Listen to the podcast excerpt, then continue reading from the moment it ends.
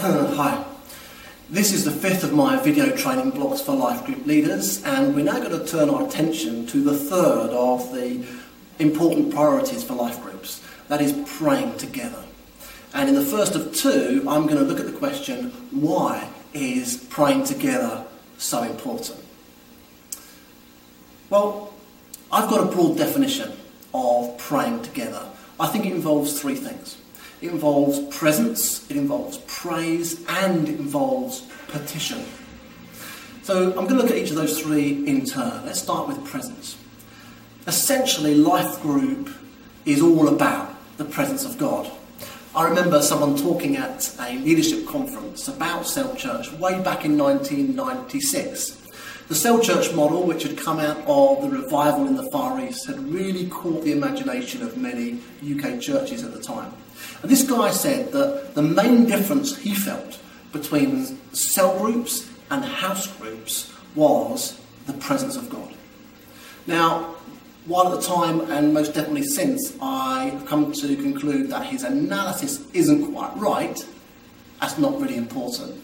The emphasis on enjoying and experiencing the presence of God in our small group settings is important, and it's remained a strong conviction of mine ever since.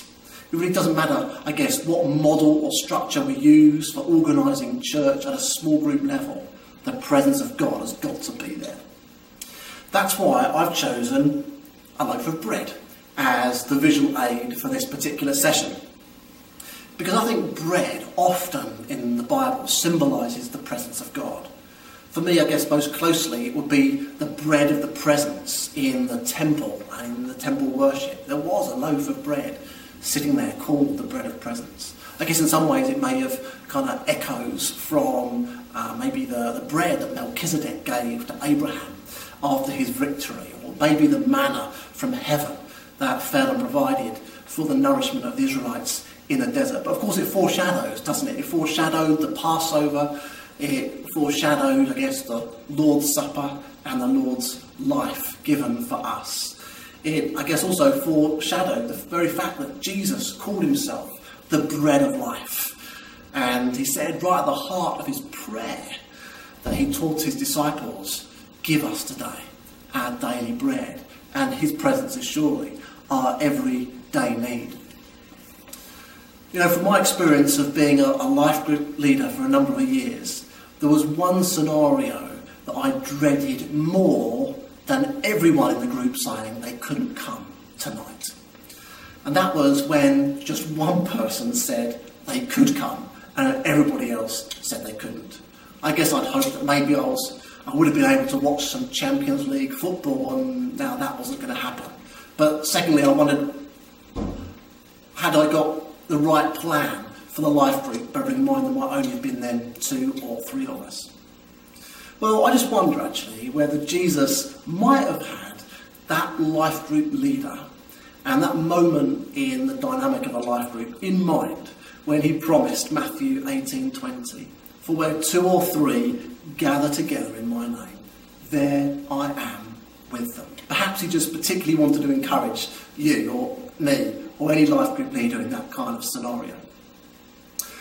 I love the account of the prayer meeting in the early days of the church in Acts chapter 4. It says this that after they prayed, the place where they were meeting was shaken, and they were all filled with the Holy Spirit, and they spoke the word of God boldly.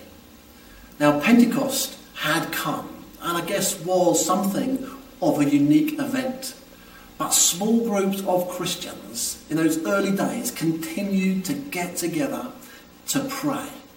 And the promise here is from that narrative that God continued to show up in power again and again. Not only for that moment, but also to equip them for their witness and their mission in the coming week and weeks. Paul says in 1 Corinthians 12 7, Now to each one, the manifestation of the Spirit is given for the common good. And then he goes on to list nine different examples of the manifestation of the Spirit. And he goes on to give the body of Christ imagery to illustrate what he's talking about. And those verses just remind me of three things about the presence of God it's proof, promise, and purpose. It's proof because the manifestation of the Spirit in spiritual gifts is evidence that God's presence is really among us. The promise is that everyone, each one of us, can participate in using the spiritual gifts for others' benefit. And surely it's the life group setting, working alongside and in complement to the corporate meetings and the Sunday mornings, where we're going to ensure that that promise is fulfilled and becomes a reality in the life of our church. And thirdly, purpose. The purpose of all this is for our common good not at the exclusion of anybody. In fact, for the good of the world and those not even present in your house or in your street at that time.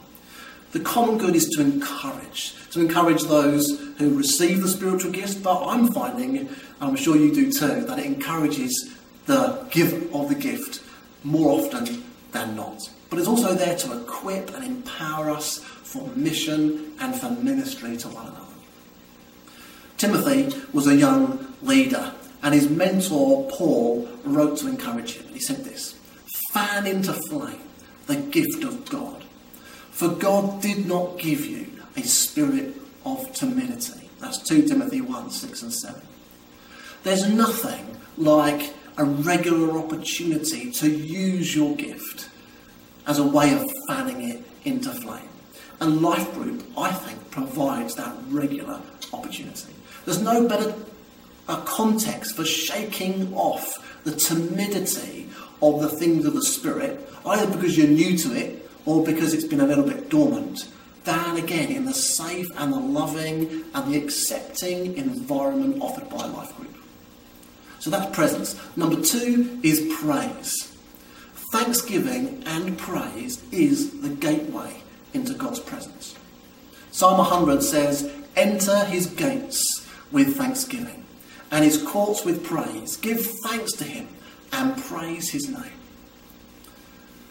Paul clarifies that gratitude is the right attitude, that appreciation is appropriate as an atmosphere for effective prayer, when he prescribes, if you like, the antidote to worry and anxiety in Philippians 3, verse 6. He said this In everything, by prayer and petition, with thanksgiving, present your requests to God. So thankfulness there should be at the heart of our prayer life, of our petitions and requests, whether for ourselves, whether at a prayer and share night, or whether praying together in a life group. And it's in that context where we experience the peace of God. Why? Because the presence of God comes and invades our hearts and invades our minds with Himself. So thanking God is always the best place to start when you pray. And I think Jesus reflects this in the Lord's Prayer, which starts, Our Father in heaven, hallowed be your name. Now, sometimes I like praying through the Lord's Prayer as a springboard for my prayer life. And sometimes I find I'm spending so long on those first few phrases simply because it inspires uh, just an attitude of gratefulness to our God. And I think Paul reflects this pattern as well in all the different letters he wrote that now are part of our New Testament.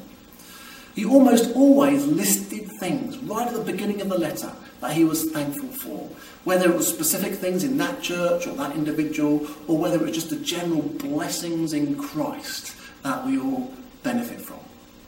So that's praise. And so, thirdly, it is petition. We know that prayer is the breath of Christian discipleship. And I guess petition is what we often think of when we think of prayer. Paul ends his description of the armour of God in Ephesians 6 with a rousing call to prayer. He said this, and pray in the Spirit, which is why the presence of God is so important in our life groups, on all occasions. Well, life group is again another type of occasion and with all kinds of prayers and requests. And I tell you what, you certainly get all kinds of prayers and requests in a life group. And that's great. Topics and and needs get shared that won't get shared in any other context. You'll be praying for stuff in life group that won't get prayed as a matter of course at our corporate prayer meetings or our weeks of prayer or even on a Sunday morning. So it goes on to say, with this in mind, be alert and always keep on praying for all the saints. Now, sometimes maybe I will pick up the church directory and just start praying for people individually. I don't think I've ever got to the end on one prayer occasion, and maybe I pick it up again and start somewhere else. I tell you, there's no guarantee that I will pray for everybody.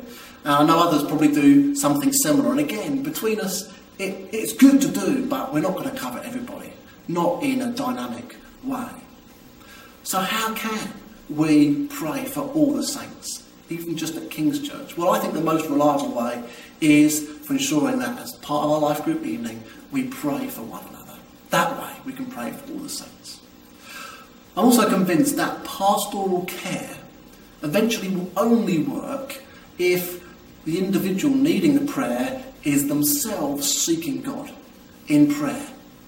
James puts it really bluntly if any of you is in trouble, he should pray. James 5:13. But we do know also there's this dynamic of sharing and carrying each other's burdens. In Galatians 6 we learn that. We have to carry our own load, no one can share that. But burdens can be shared. And it's in the life group context, in the context particularly of praying for one another, that we can provide that support and that strength and standing with each other by praying together ultimately as well, I think that's going to encourage the individual to go back to God on their own and seek his help with the load that only Christ can carry for us.